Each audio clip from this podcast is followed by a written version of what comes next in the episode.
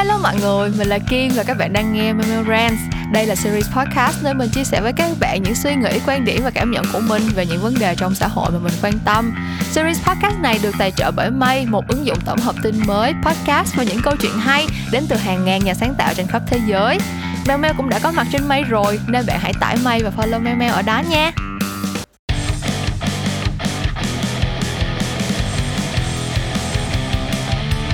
Lời đầu tiên là phải xin lỗi các bạn vì MeoMeo Rants tuần này lên sóng hơi trễ, trễ tới tận hai ngày chứ không phải là tối thứ sáu như thường lệ. Um, thì lý do là tại vì, lý do muôn thuở thôi mọi người, là tại vì mình bận quá. Thực ra thì đợt này mình chưa có bận vì công việc quá nhiều. Thực ra mọi người cứ chờ đi tới tầm hai tháng nữa, khi mà những cái job Tết bắt đầu đổ về và vào mùa cao điểm của cái việc chuẩn bị cho những cái campaign sắp triển khai mùa Tết, thì mình sẽ còn than thở chuyện bận rộn nhiều hơn nữa. Đợt này thì tại vì mình đang có một số những cái dự án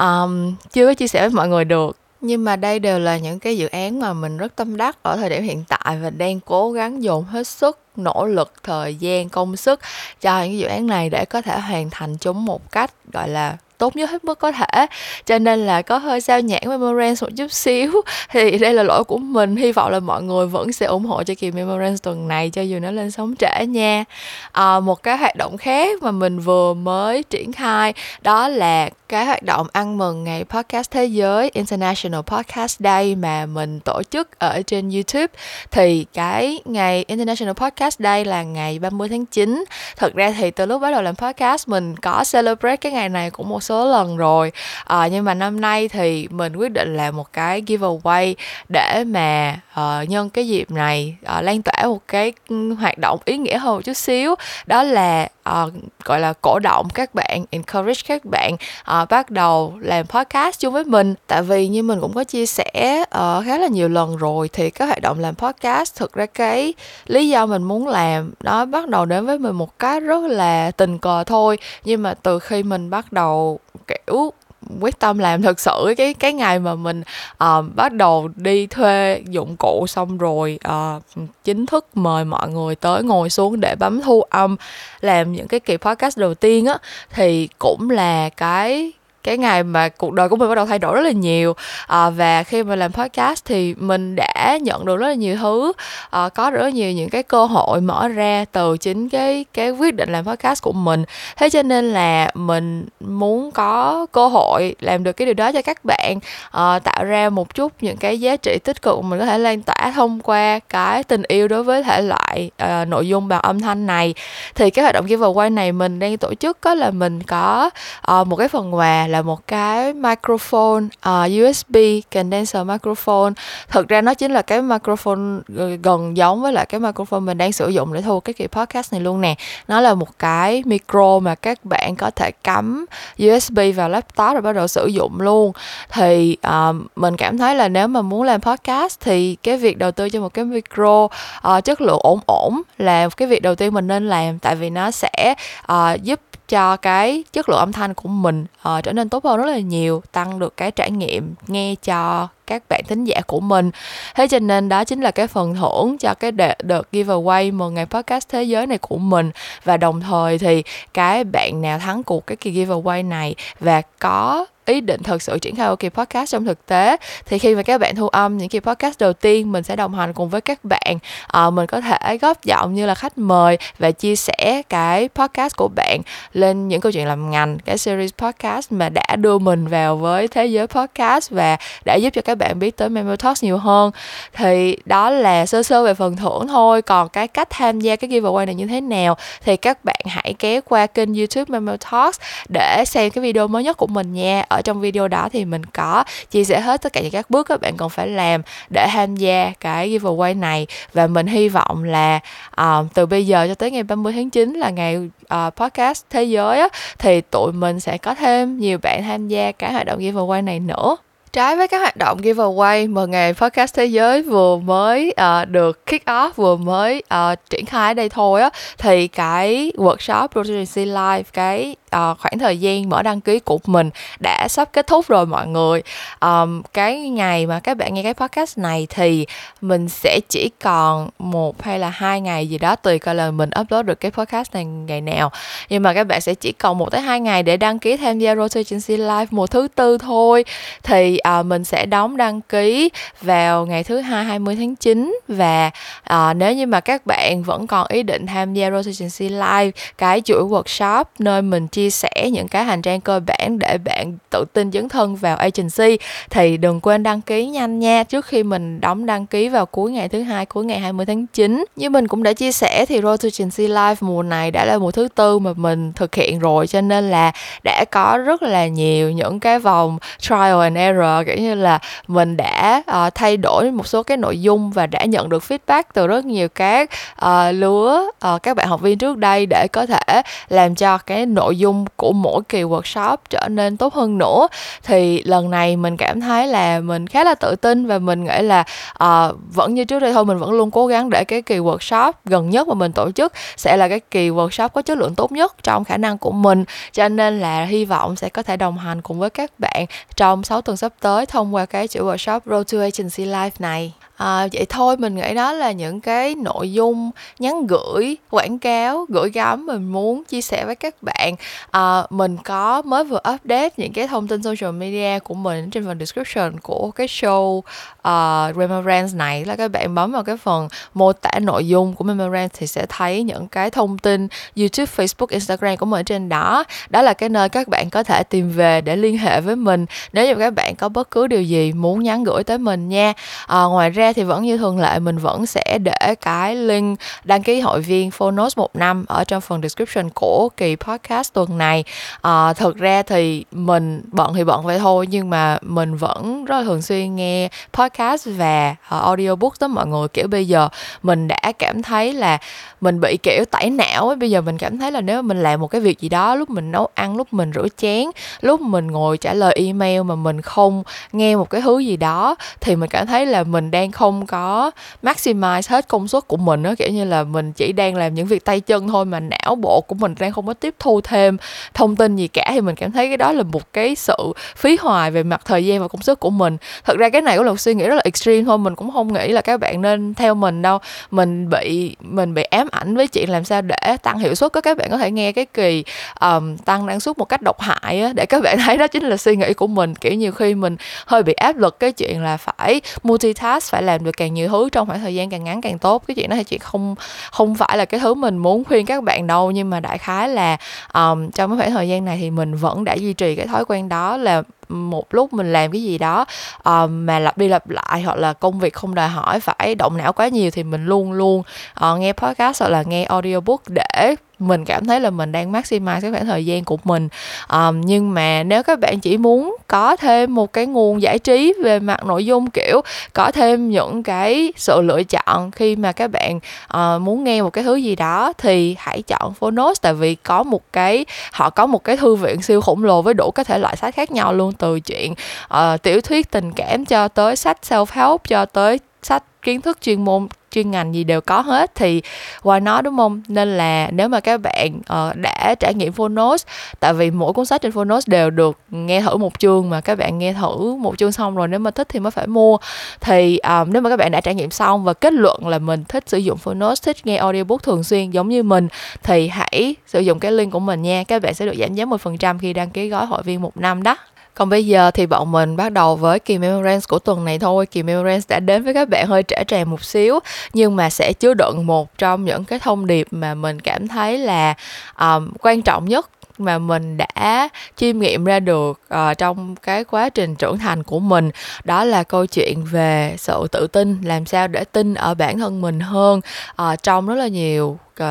nhiều chuyện khác nhau. Thực ra thì mình nghĩ... Uh, cái bản thân cái vấn đề này mình cũng không có câu trả lời hoàn hảo cho các bạn đâu, tại vì tới bây giờ mình vẫn rất thường xuyên nghi ngờ bản thân, rất thường xuyên rơi vào trạng thái hoang mang lo lắng là mình đã làm sai rồi, mình uh, đưa ra những cái quyết định như vậy là sai lầm của mình rồi. Uh, cho nên là mình chắc chắn cái sự tự tin đó không phải là một cái đích đến, đó không phải là một cái trạng thái mà mình đã đạt được, kiểu như là đã master được. Uh, mình vẫn sẽ phải uh, đấu tranh rất là nhiều để có thể tiếp tục tin tưởng ở bản thân mình. Nhưng mà mình nghĩ ở cái thời điểm này thì các bạn, những bạn trẻ hơn mình, ít trải nghiệm hơn mình, uh, mình nghĩ là các bạn cũng cần những cái những cái cũng cần biết những cái điều mình đã trải qua và những cái suy nghĩ của mình trong cái vấn đề này, để hy vọng là có thể giúp đỡ được các bạn một phần nào. Tại vì khi mà mình càng trẻ thì mình lại càng đứng trước nhiều những cái sự lựa chọn, và mỗi lần mà mình phải lựa chọn một cái điều gì đó thì nó đều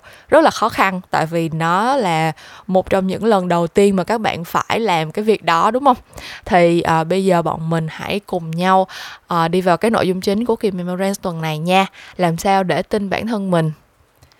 Thì như mình vừa mới nói lúc nãy á, cái chuyện mà đưa ra những quyết định à, gọi là kể cả là những quyết định trọng đại hay chỉ là những quyết định đơn thuần gọi là à, không có quá nhiều hậu quả thường ngày á, thì à, đối với mình cái chuyện đó nó cũng giống như là một cái kỹ năng vậy. À, và đã gọi là kỹ năng thì cái gì mình làm nhiều mình sẽ giỏi hơn ở cái cái cái lĩnh vực đó. Giống như ông bà mình hay nói là trăm hay không bằng tay quen á, mình làm nhiều thì mình sẽ quen tay và mình sẽ từ từ mình giỏi lên. Thì cái chuyện đưa ra những cái quyết định nó cũng như vậy thôi. À, khi mà các bạn còn trẻ, à, kiểu khi mình còn nhỏ thì rất nhiều những cái quyết định của mình, à, nhất là mình đã sống ở Việt Nam nữa, thì truyền thống văn hóa Á Đông là khi mà mình còn nhỏ thì sẽ có rất là nhiều thứ trong cuộc đời mình được bố mẹ, được gia đình quyết định thay cho mình. À, mình còn nhớ mười tám năm đầu đời của mình á, à, trải qua rất là rất là suôn sẻ và bằng phẳng mọi người, tại vì gần như là mình không bao giờ phải đưa ra một cái quyết định gì cho bản thân mình luôn á. À, mình lớn lên ở một cái thành phố hạng hai, là một thành phố nhỏ, không phải là thành phố uh, trung ương như là Sài Gòn. Thì uh, ở thành phố của mình chỉ có một trường chuyên cấp hai, à, chỉ có lúc đó là sẽ có ba sự lựa chọn cho trường tiểu học. Trong nguyên cái thành phố của mình á, là có ba trường tiểu học gọi là được mọi người uh, công nhận, cùng được tất cả mọi người công nhận là những trường có chất lượng tốt ha, là sẽ có ba rồi lựa chọn cho trường tiểu học nè. Xong rồi lên trường trung học cơ sở thì chỉ có một trường tốt nhất thôi, chỉ là một trường gọi là trường chuyên thôi, và một đâu đó hai ba sự lựa chọn là kiểu tạm ổn. Và lên cấp ba cũng như vậy, cũng chỉ có một trường chuyên thôi và một số sự lựa chọn tạm ổn. Thì đối với mình và gia đình mình, cơ bản là bố mẹ mình từ nhỏ là đã rất là đặt nặng cái chuyện đi học rồi mọi người. Tức là mình được dạy từ nhỏ là con đường học tập là con đường duy nhất của mình để có thể gọi là tự sau này tự có cuộc sống riêng và tự có thể uh, đi làm lao động để tạo ra giá trị để nuôi bản thân mình. Kiểu kiểu như là mình không biết những gia đình khác dạy con như thế nào nha, kiểu như là mình biết là không phải nhà nào cũng vậy đâu, mình biết xung quanh mình có rất nhiều bạn bè của mình thì bố mẹ của họ không có đặt nặng chuyện học tới như vậy. Tức là vẫn rất như là vẫn xem chuyện học là chuyện rất là quan trọng và vẫn phải tập trung vào chuyện học này kia. Nhưng mà ở trong nhà mình thì cái chuyện học nó gần như là một cái một cái sự thật hiển nhiên và một cái quy luật thép mà bố mẹ mình rất là đặt nặng luôn ấy. Và đối với họ là kiểu từ nhỏ tới lớn mình đã được tiêm cho vào cái chuyện là nếu mình học không được, nếu mình học không giỏi thì cuộc đời của mình sẽ kiểu chỉ toàn là thất bại, chỉ toàn là màu đen, chỉ là một cái gì đó rất u tối. Và tất nhiên cái suy nghĩ này cũng không phải là suy nghĩ đúng luôn mọi người. Học thuật không phải là con đường duy nhất để đi tới thành công, thật sự là như vậy. À, cho dù bạn không đi theo trong đường đào tạo chính quy, không đạt được bằng cấp này kia, thậm chí trong những cái cấp trung học này kia các bạn không được điểm cao thì cũng không hề nói lên cái điều gì về năng lực của các bạn cả, chỉ là cái cách mà các bạn tiếp thu những cái kiến thức và kỹ năng mới nó không phù hợp với môi trường giáo dục của uh, ngành giáo dục Việt Nam thôi. Nhưng mà có rất nhiều mô hình học tập khác nhau và có rất nhiều cách khác nhau mà con người phát triển kỹ năng và trở thành những cá thể có ích cho xã hội. Um, chị mình chỉ đang giải thích với các bạn là trong nhà mình thì bố mẹ mình không có cái tư tưởng đó, và vì vậy cho nên là từ nhỏ tới lớn là mình biết một con đường của mình rất bằng phẳng là mình chỉ có một sự lựa chọn cho trường cấp hai và một sự lựa chọn cho trường cấp ba thôi. Um, thì từ mình nhớ là từ hồi mình học lớp hai, lớp ba, tức là từ hồi học tiểu học là mình đã có cái mục tiêu như vậy, là lên cấp hai mình sẽ học trường này và lên cấp ba mình sẽ học trường đó. Uh, không có bất cứ một cái gọi là lăng tăng nào về chuyện là mình phải làm gì, mình phải làm gì, tại vì cái đó là cái con đường duy nhất mà bố mẹ mình đã vẽ ra cho mình. Và trộm vía thì mình vẫn đi theo được đúng cái con đường đó, không có bị chệch hướng, tại vì mình biết là có nhiều bạn um, gọi là cái cái cái mục tiêu mà bố mẹ đặt ra nó quá là xa so với lại cái cái sự mong muốn, cái sở thích hay là cái năng lực thực tế của các bạn á, cho nên là sẽ xảy ra rất là nhiều tranh chấp trong gia đình, rồi à, có những cái mâu thuẫn à, phát sinh rất là sớm thông qua những cái chuyện này. Thì mình may mắn không có bị như vậy, tại vì con đường bố mẹ mình vạch ra cho mình thì mình vẫn đi được đúng cái lộ trình của nó cho tới khi mình học hết cấp ba. Tất nhiên dọc đường thì cũng có một vài cái um, tranh cãi nho nhỏ mọi người, kiểu như là lúc mà lên lớp mười thì mình có muốn uh, đi học ở trung học phổ thông Năng Khiếu trên Sài Gòn, tức là mình muốn um, được đi học ở một cái trường gọi là có tiếng hơn, xa hơn và sẽ cho mình cái sự độc lập sớm hơn. Um, tại vì lúc học cấp ba thì kiểu lúc mà từ lớp lớp chín lên lớp mười thì mình cũng có đi thi tuyển vô trường Lê Hồng Phong và trường Năng Khiếu ở trên Sài Gòn, thì trộm vía là mình cũng có đậu, nhưng mà bố mẹ mình lúc đó thì nói là mới con gái con đứa mới mười sáu tuổi mà đi xa nhà cái gì không được, thế là cũng không cho mình đi, cũng không cho mình học cái trường mà mình muốn học luôn. Và à, lúc đó thì kiểu mình cũng khóc than tranh cãi một hồi xong rồi xong cuối cùng cũng chấp nhận số phận của mình, tại vì kiểu giống như mình nói lúc đó là mình đã được thấm nhuần cái tư tưởng là mình mình là một đứa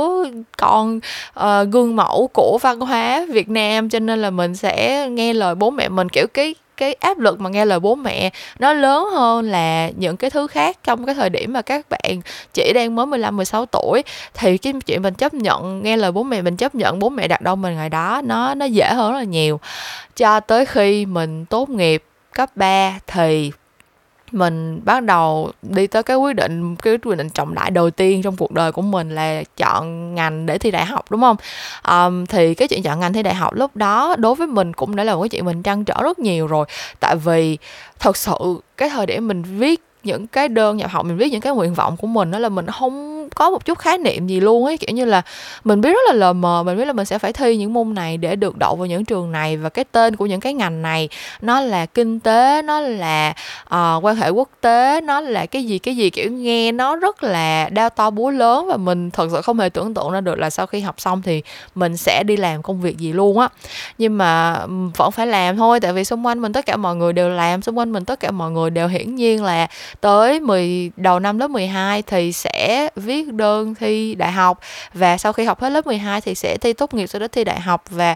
đi học những cái ngành, đổ nguyện vọng một thì đậu học nguyện vọng một, đậu nguyện vọng hai thì học nguyện vọng hai. Đó cũng là một cái sự lựa chọn nó chưa có thực sự quá khó khăn, tức là mình thấy người ta làm gì thì mình làm theo thôi, kiểu vậy.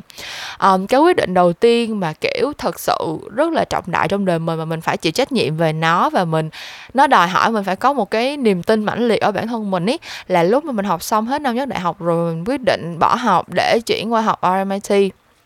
Thì câu chuyện này chắc các bạn nghe cũng nhiều cũng nhàm rồi ha, kiểu giống như là mình học quan hệ quốc tế xong mình thấy mình học không được ở cái môi trường đó, và bản thân cái ngành mà mình theo học lúc đó kiểu mình cũng có một cái khái niệm hoàn toàn sai về nó luôn ấy, kiểu như là ngành quan hệ quốc tế ở Việt Nam thực ra nó nó nó không giống như là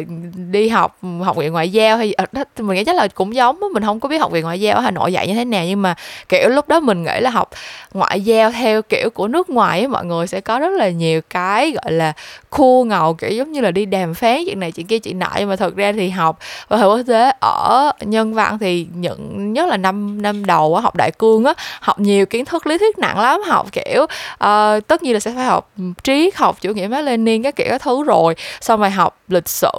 văn hóa thế giới, học nói chung là rất là nhiều những cái môn mà kiểu không hẳn là mình không hứng thú, thực ra là mình vẫn rất là thích những cái chủ đề như là xã hội học hay là uh, lịch sử văn hóa thế giới hay là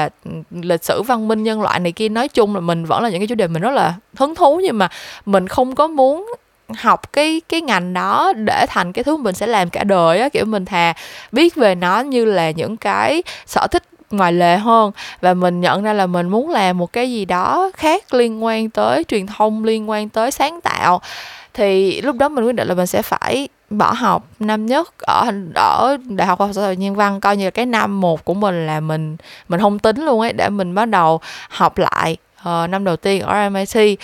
Thì nếu như mà các bạn đã từng có một cái cuộc đối đối thoại nào đó với các bậc phụ huynh về cái chuyện uh, chán học đại học hoặc là chọn sai ngành đại học hoặc như thế nào đó, thì các bạn, mình chắc luôn là các bạn sẽ tưởng tượng ra được cái lời khuyên của bố mẹ mình. Bố mẹ mình nói là hãy học cho xong, có cái bằng đi rồi muốn làm gì làm. Cái đó mình nghĩ là cái câu cửa miệng là quen thuộc của tất cả các bậc phụ huynh luôn ấy. Họ lúc nào cũng nghĩ là không thể phí hoài một khoảng thời gian nào được, hiểu không? Thế nên là đã đi học một năm rồi thì học hết cho xong, đi học xong một năm rồi thì học thêm ba năm nữa có là gì đâu. Và sau khi học xong ba năm này thì mình sẽ có cái bằng, và miễn là mình có cái bằng trong tay thì mình muốn làm gì cũng được, kiểu kiểu vậy. Mình không hiểu tại sao họ lại có cái suy nghĩ này, tại vì tới bây giờ nhìn lại thì mình biết chắc chắn là khi mà mình cố gắng học thêm ba năm nữa thì mình sẽ rất là khổ sở và mình không thể nào không thể nào học tốt được ý. Và sau khi mình tốt nghiệp ra trường rồi thì sao tự nhiên cầm một cái bằng của một cái ngành mà mình kiểu không hề có một cái hứng thú đam mê để hoàn thành nó, và trong khi đó mình lại có khả năng học một cái ngành khác mà mình có thể học tốt hơn, đạt được những cái thành tựu cao hơn, uh, làm được những cái chuyện mà sẽ khiến cho mình vui vẻ hơn, thì tại sao mình không làm, đúng không? Kiểu như là cái suy nghĩ của mình ở thời điểm đó nó chưa rõ ràng được như vậy đâu, nhưng mà mình cảm nhận được cái sự thôi thúc. Và đó cũng là cái lúc mà mình phải bắt đầu ngồi xuống và nhìn nhận một cái chuyện là mình có đủ tin tưởng bản thân mình để mình đưa ra cái quyết định này hay không, à, để mình chịu trách nhiệm nếu như mà mình lỡ có làm sai, à, và lỡ như bố mẹ mình là người nói đúng thì mình sẽ phải đối diện với lại cái cái kết quả đó như thế nào. Thì thực ra ngay lúc đó, ngay cái thời điểm mà mình quyết định nộp đơn vào R M I T, mình không nhớ rõ lắm một trăm phần trăm cái suy nghĩ của mình đâu. Nhưng mà trộm vía là lúc đó mình bắt đầu thích viết rồi mọi người, cho nên là mình có viết một cái truyện ngắn. À, cái truyện ngắn này thì à, mình cũng không có share ra hết, không có ai không có ai đọc được cái truyện ngắn này hết, nhưng mà đại khái là mình tự, nó là một cái truyện ngắn gọi là hơi bị mang tính tự sướng một chút xíu, là mình viết một cái chuyện về một nhân vật đang trải qua một cái chuyện tương tự giống như mình, cho nên là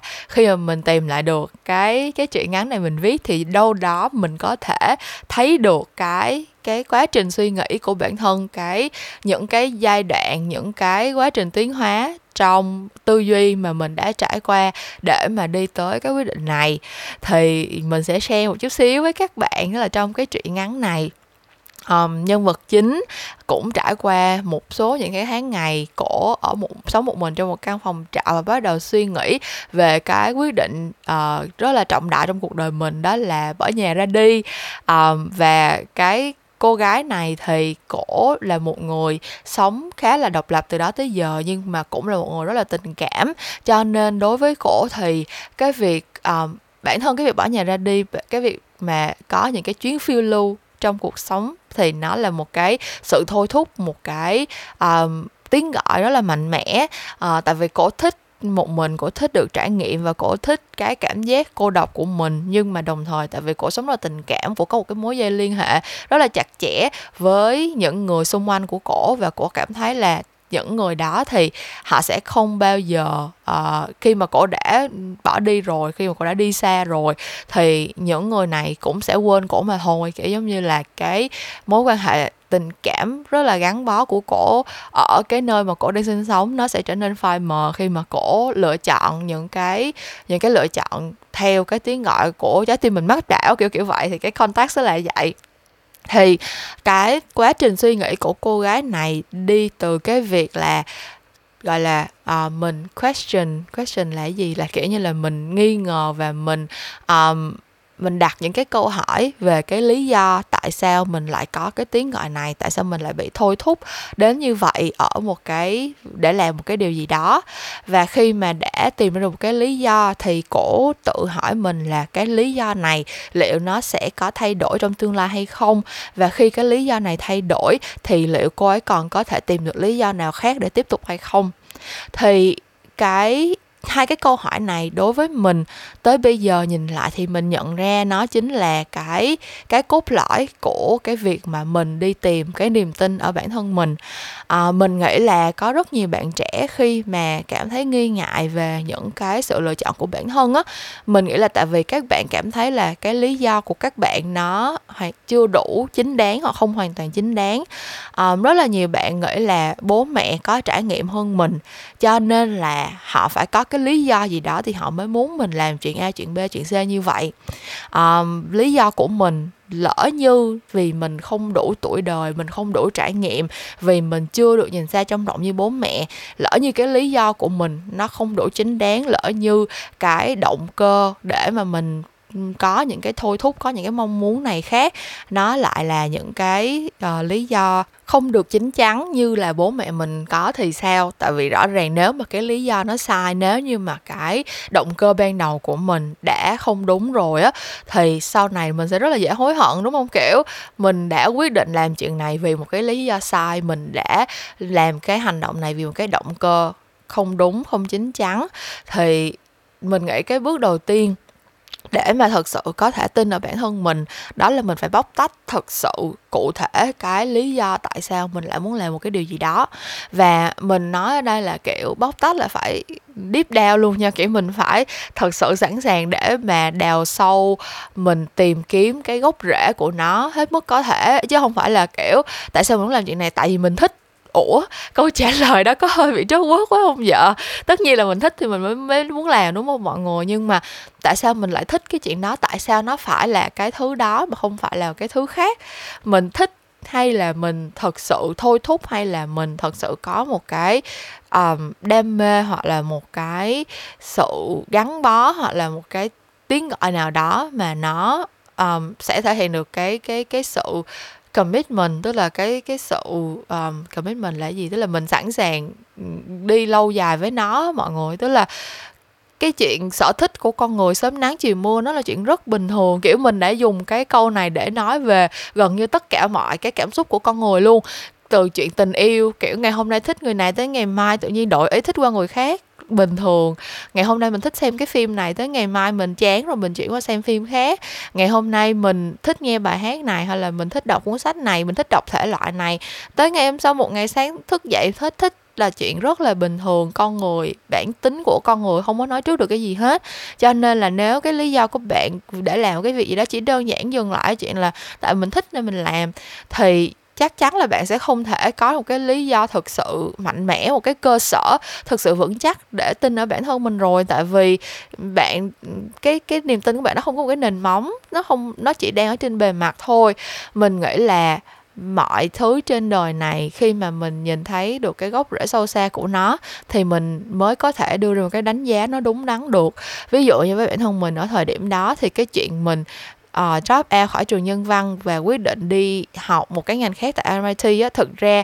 nãy giờ mình nói như vậy các bạn cũng nhận thấy nó là hai bước, nó là hai thứ của một vấn đề, đúng không? Thứ nhất là mình quyết định mình sẽ không thể học tiếp ở trường nhân văn được nữa. Cái đó là bản thân nó đã là một cái quyết định trọng đại của riêng nó rồi. Nhưng mà kể cả sau khi mình quyết định mình không đi học ở trường nhân văn nữa thì mình vẫn phải có thêm một cái quyết định thứ hai là bỏ học ở trường nhân văn rồi mình làm cái gì tiếp theo đây. Thế thì hai cái quyết định này uh, mình phải quyết định độc lập, và bản thân cả hai cái quyết định này đều phải có những cái lý do đủ chính chắn và đủ... Um, gọi là đủ động lực cho mình để mình làm được cái chuyện đó. Thì cái lý do đầu tiên mà mình cái lý do liên quan tới cái việc đầu tiên mình phải làm là mình không thể tiếp tục học ở trường nhân văn nữa, thì mình nghĩ là nó nó đến với mình khá là đơn giản thôi. Tại vì mình thật sự có thể cảm thấy được là mình không phải là good match cho trường nhân văn, mình không phải là một cái người sinh viên phù hợp với cái hình mẫu mà trường hướng tới. Um, mỗi ngày mình đi học mình phải mình muốn thể hiện bản thân mình, và mình có một cái cách để mình cảm thấy um, tự tin trong một cái tập thể. Và cái cách thể hiện đó của mình, ví dụ như là với quần áo, ví dụ như là với tóc tai, ví dụ như là đôi khi mình muốn make up, những cái chuyện đó nó làm cho uh, những người xung quanh mình ở trường nhân văn họ cảm thấy không thoải mái. Tức là bạn bè cùng lớp rồi uh, thậm chí những người không học cùng lớp và thầy cô này kia thì đều cảm thấy cái chuyện đó là chuyện không không không hợp lý, kiểu như là tất cả mọi người đi học thì đều rất là giản dị, tại sao mày lại phải xe xu như vậy, có phải là mày cố tình gây sự chú ý không? Và không ai hiểu được cái chuyện là đôi khi mình không cần sự chú ý của người khác, đôi khi mình chỉ muốn thể hiện ra như vậy vì đó là con người của mình thôi. Um, thì từ những cái chuyện nhỏ như vậy, mình đã cảm thấy là cái sự lựa chọn đi học ở trường nhân văn nó là một cái sự lựa chọn không phù hợp rồi. Và khi mà nó là sự lựa chọn không phù hợp thì mình cố gắng cách mấy đi nữa cũng sẽ chỉ có thể giải quyết cái vấn đề nhất thời thôi. Nó giống như là một miếng băng keo cá nhân bạn dán lên một cái vết thương thôi. um, Nhưng mà bên dưới thì cái nó vẫn đã có một cái vết cắt như vậy rồi, và nó sẽ không thể nào liền lại như chưa từng có chuyện gì xảy ra được. um, Thì cho dù mình có cố gắng, cho dù mỗi ngày mình đi học mình mặc đồ rất là giản dị, thực ra mình cũng có thử rồi nha mọi người. Mình Mình cũng từng mặc quần jean, áo sơ mi, áo thun đi học như tất cả mọi người khác, và mình cũng mình vẫn học bình thường, mình kiểu không se xua, không tóc tai, không make up. Mình cũng đã từng thử làm chuyện đó rồi, nhưng mà mình thấy là tại sao mình phải làm như vậy, kiểu như mình không mình không nhìn ra cái cái lý do uh, đủ mạnh mẽ để mà khiến cho mình muốn tiếp tục làm như vậy. Và khi mà mình đã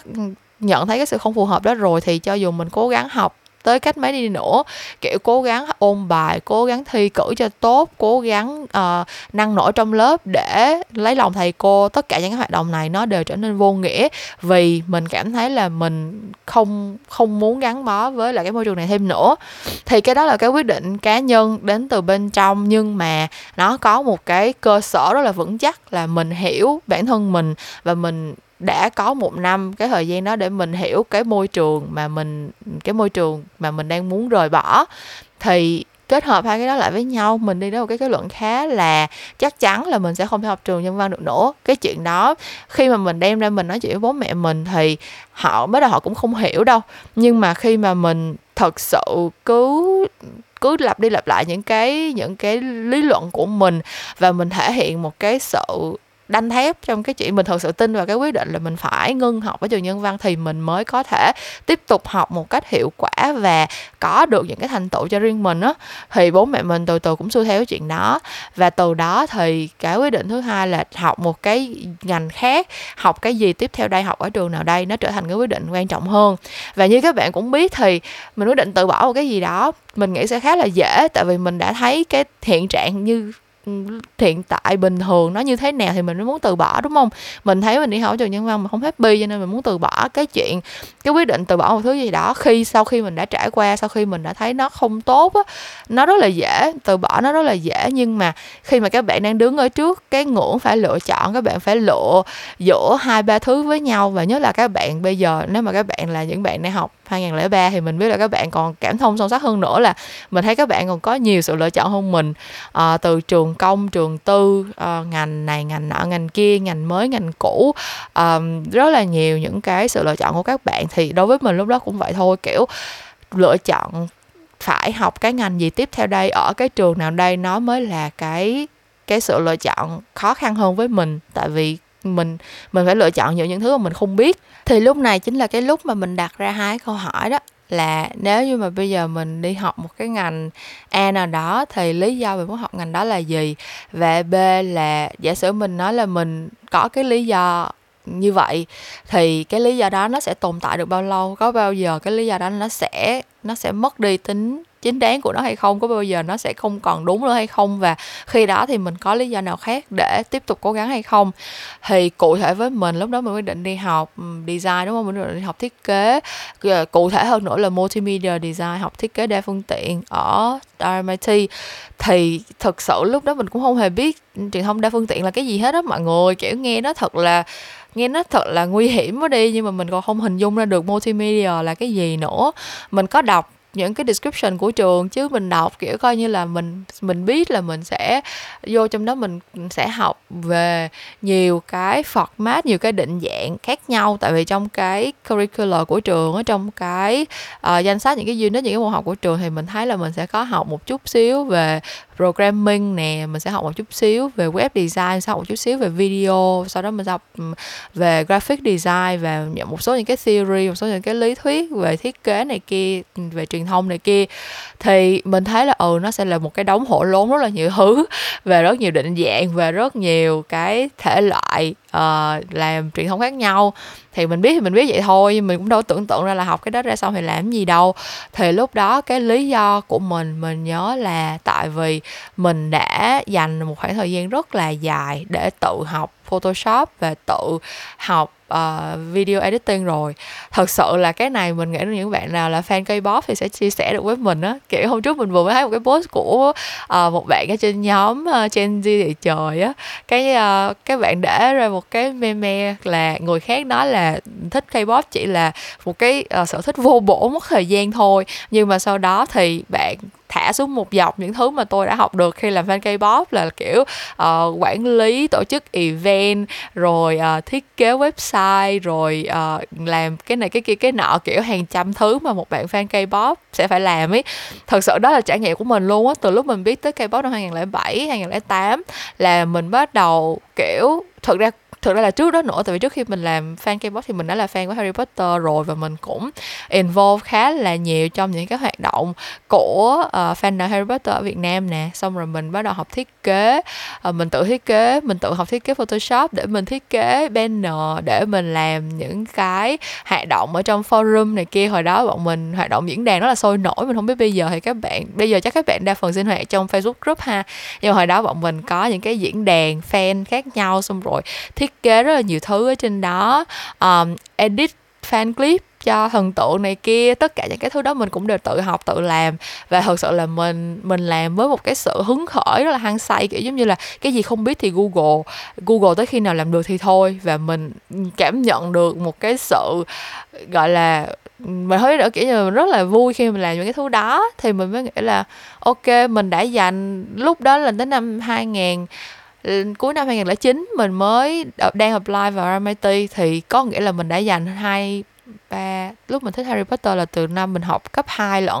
có nghĩa là mình đã dành phải ba bốn năm cuộc đời của mình cho tới thời điểm đó để tự học, để tự mày mò tất cả những cái kỹ năng này. Thế thì tại sao mình không đi học để được đào tạo một cách bài bản luôn, để được mọi thứ nó được hệ thống hóa cho mình, và mình um, gọi là có thể đem những cái kỹ năng từ đó tới giờ mình đã tự mình mà học hỏi nó được um, gom lại thành một cái uh, hệ thống kỹ năng gọi là cụ thể rõ ràng mà mình có thể dựa vào đó để chọn lựa cái công việc tương lai của mình. Thì lúc đó là cái, cái suy nghĩ của mình như vậy, cái lý do của mình khi chọn Multimedia Design là như vậy. Tại vì đó là những cái thứ mà mình đã biết và mình đã làm um, trong cái quá trình mà mình sinh hoạt trong các cái fandom khác nhau. Bây giờ nếu mình bỏ những cái kỹ năng đó, mình mình không sử dụng tới những kỹ năng đó thì đối với mình là một cái sự phí phạm. Thì ok, mình hãy chọn cái ngành mà gần với lại cái thứ mình thích làm như vậy để mình được hỗ trợ tốt hơn, để mình được hệ thống hóa những kỹ năng và kiến thức của mình lại. Sau đó mình lại nghĩ thêm một bước nữa là không biết có lúc nào mình sẽ chán làm những cái thứ này không nhỉ. Thì lúc đó mình mới cái cái curriculum của trường đã là cái phao cứu sinh cho mình, tức là mình nhìn vô cái list những cái thứ mà trường dạy cho mình á, mình mới nghĩ là ủa, mình chán thì mình chán được một thứ một lần thôi, chứ không lẽ mình chán hết tất cả mọi thứ. Kiểu như là nếu một ngày nào đó mình chán không thích làm video thì mình có thể chuyển qua thử trải nghiệm uh, thiết kế web xem sao. Nếu một ngày nào đó mình thấy chán, không muốn làm graphic, không muốn làm Uh, về graphic design, làm thiết kế hình ảnh nữa, thì mình sẽ chuyển qua mình làm animation, kiểu kiểu vậy. Tức là mình cảm thấy là khi mình chọn lựa cái ngành Multimedia Design ở R M I T á, thì nó cho một cái đứa cả hèm chống chán như mình một cái uh, một cái lý do để cố gắng. Tại vì mình biết là mình sẽ được học rất là nhiều thứ khác nhau và mình sẽ có cơ hội trải nghiệm rất là nhiều thứ khác nhau ở trong bản thân cái ngành này. Thì như vậy mình sẽ không sợ là mình một ngày nào đó cái lý do của mình nó không còn chính đáng, tại vì bất cứ thời điểm nào mình cũng sẽ có những cái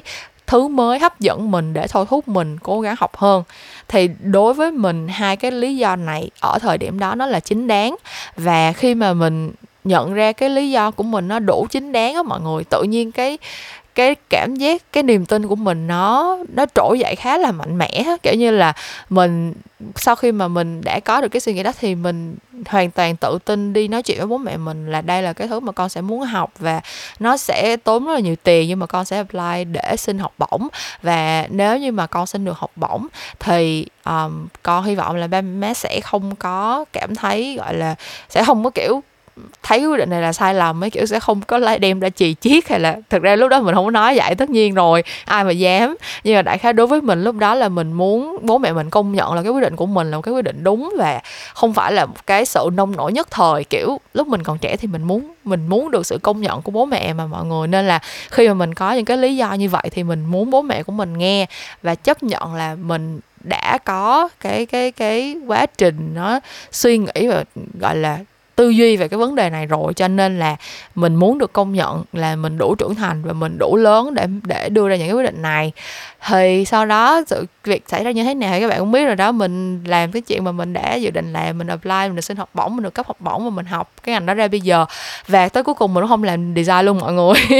Plot twist, thực ra cũng không hề twist, nếu mà các bạn đã follow mình rồi thì các bạn cũng biết ha, mình đi học ra mình cũng có đi làm thiết kế một thời gian, xong mình thấy mình làm thiết kế không bằng ai hết, mình thấy mình làm dở quá, thế là mình chuyển qua mình đi học một cái bằng khác, mình đi học thạc sĩ về communication design, vẫn có dính tới design nhưng mà uh, học về communication chủ yếu, và bây giờ thì mình đang làm copywriter. Ok, câu chuyện không được có hậu cho lắm, nhưng mà thật ra ai là người quy định là phải đi ra làm đúng ngành thì mới là việc có hậu đâu mọi người. Cái chuyện có hậu hay không nó nằm ở mình thôi, và đối với mình thì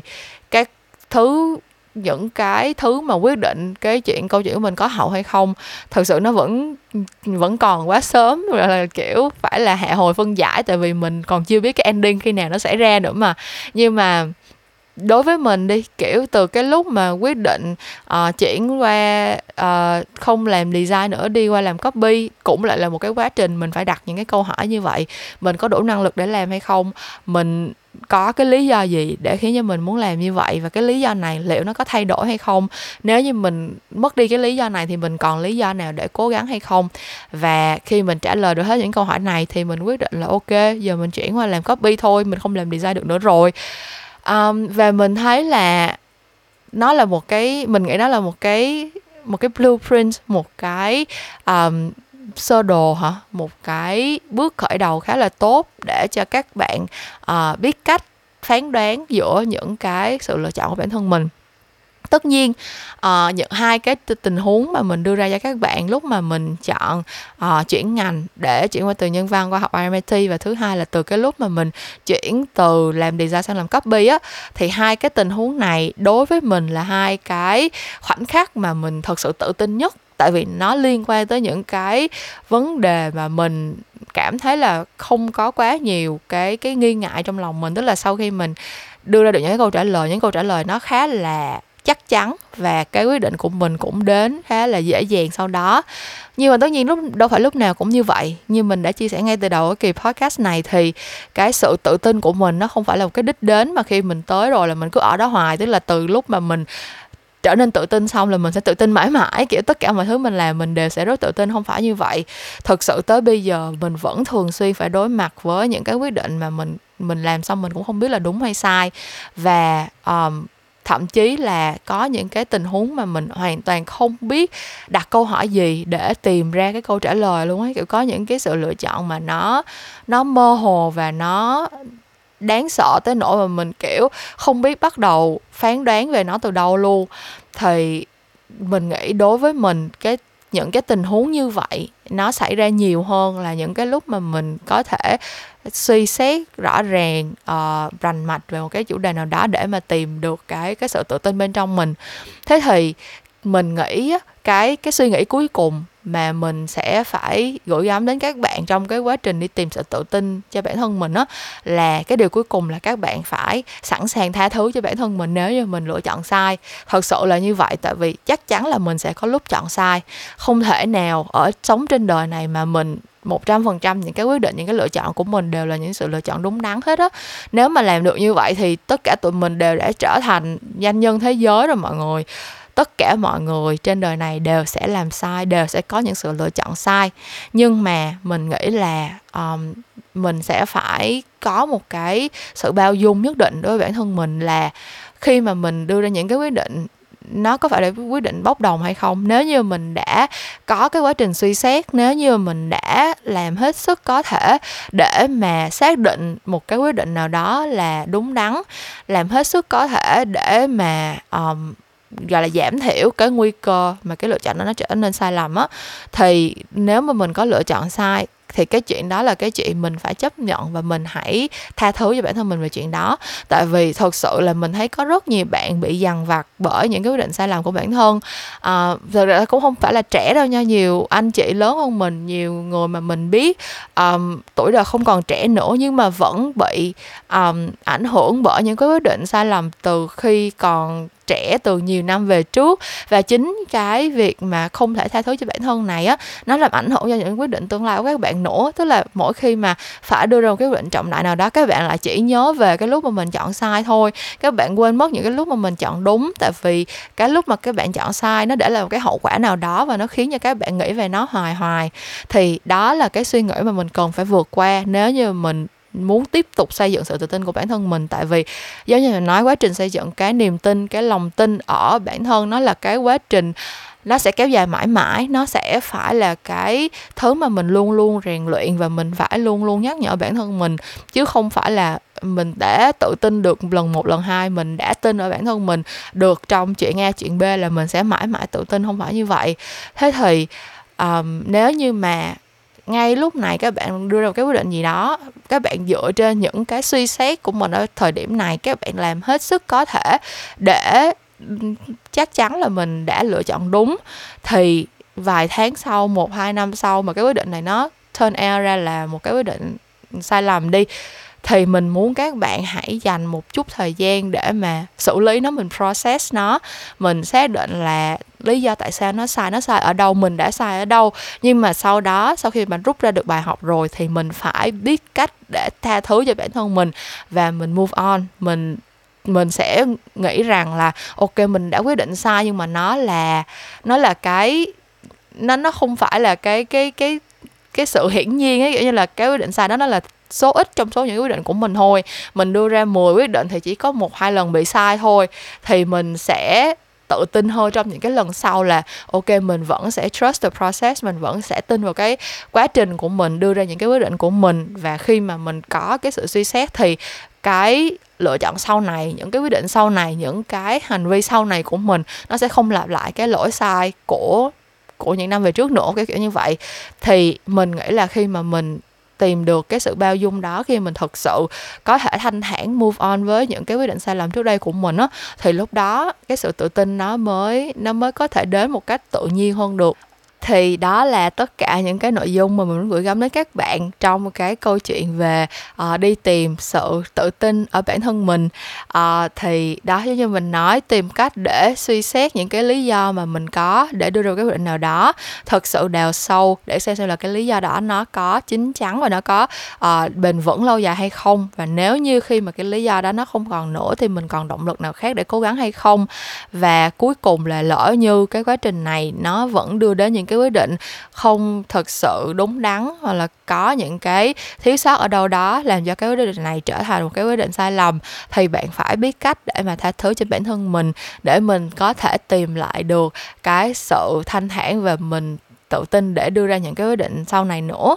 Thì đó là một cái quá trình mà mình đã áp dụng, và đâu đó thì cũng có một vài cái uh, thành công tích cực cho bản thân mình. Tức là mình nghĩ tới thời điểm này thì mình đã trở thành một người quyết đoán hơn xưa rất là nhiều. Mình đã có thể um, thoải mái và tự tin với những cái quyết định mình đưa ra một cách dễ dàng hơn xưa rất là nhiều. Mình không còn không còn phải đau khổ viết những câu chuyện ngắn uh, để thể hiện tâm tình, cảm xúc che giấu của mình nữa. Uh, mình có thể ngồi ở đây để chia sẻ với các bạn giống như vậy nè. Và mình nghĩ là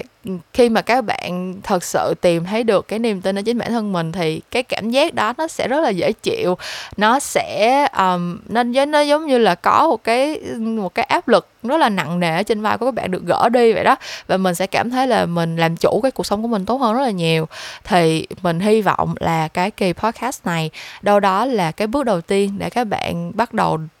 được bước lên trên cái hành trình đó. Sẽ có những lúc cái áp lực đó nó quay trở lại, sẽ có những lúc mà mình uh, cái sự hoài nghi về bản thân nó lại tìm tới mình. Đâu phải giống như mình lại phải lặp lại một lần nữa chuyện quan trọng, chứ phải nói ba, bốn, năm, sáu lần luôn ấy, là đã có lòng tin ở bản thân một hai lần thì vẫn có thể hoài nghi, vẫn có thể mâu thuẫn, vẫn có thể cảm thấy lo lắng, hoang mang vào một khoảng thời gian nào đó trong tương lai, chứ không phải là tự tin được một lần là mình tự tin hoài. Nhưng mà không sao hết, tại vì mình trăm hay không bàn tay quen. Mình làm nhiều lần, mình đưa ra nhiều những cái quyết định chín chắn hơn, mình đưa ra nhiều những cái suy xét mà giúp cho cái phán đoán, cái tư duy của mình nó chuẩn xác hơn, thì tự nhiên mình sẽ càng có nhiều niềm tin là những lần tiếp theo mình sẽ làm tốt hơn nữa.